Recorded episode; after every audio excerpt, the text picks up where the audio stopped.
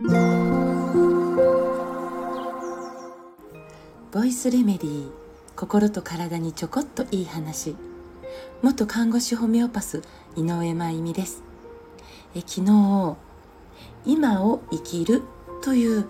ことについてお話を始めて過去と未来を行ったり来たり不安を描く旅をつい気がついたらなんかね本気のエネルギーでやっちゃってるってことありますよね。そのことで肝心な今がすっぽりと抜け落ちてしまってこのかけがえのない今に注ぐエネルギーがもはやなくなってしまってだってね過去と未来を、えー、行ったり来たり本気のエネルギーで不安の旅を、えー、やっちゃうからねこの今に注ぐエネルギーがなくなってしまってだらだらと気がついたら時間が過ぎているみたいなそんなお話をさせていただきました。だらだらとぼーっとするというのはちょっと意味合いが違うような気がしています。ぼーっとするのはいいことだなと思ってるんですね。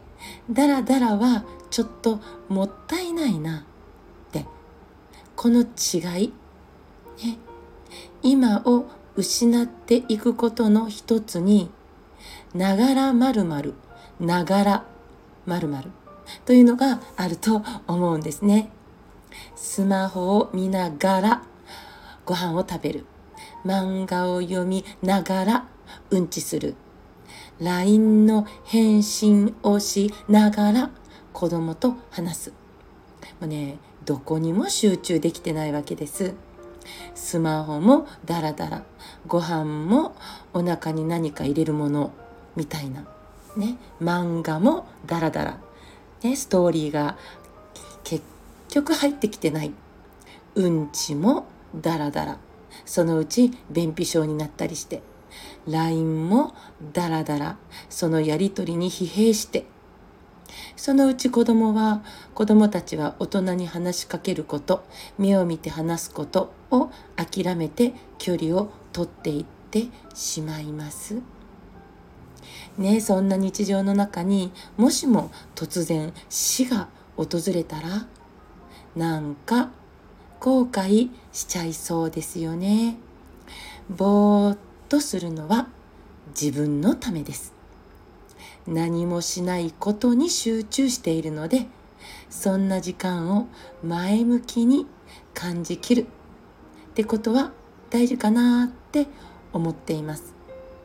なんかね、だって何かをしていないと悪いみたいな罪悪感ってありますよね。忙しいことが美徳みたいな。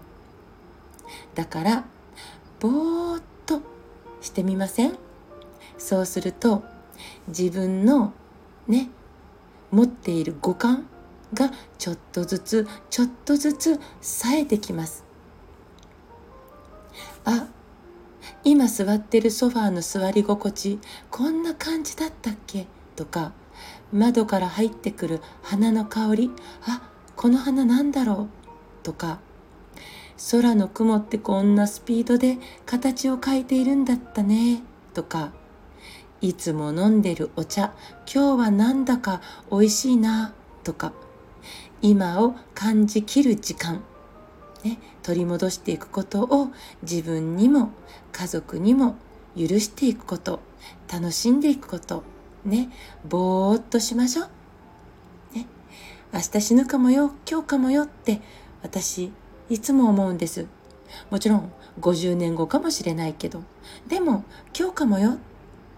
私たちの肉体の時間には期限があります。だからこそこの肉体を整えていくことや信頼していくことをもう少し大切にしながら。でもただただひたすら長生き設定なんじゃなくてクオリティオブライフ今を大切にそのために五感でね、この五感をしっかりと使い切りながら視覚聴覚触覚味覚ね嗅覚ね、しっかりと使い切りながら今日を過ごしてみませんか？空を見て雲を見て足元を見て小さな花を見つけてランチの食材たちの色を見て艶を見て匂いを楽しんで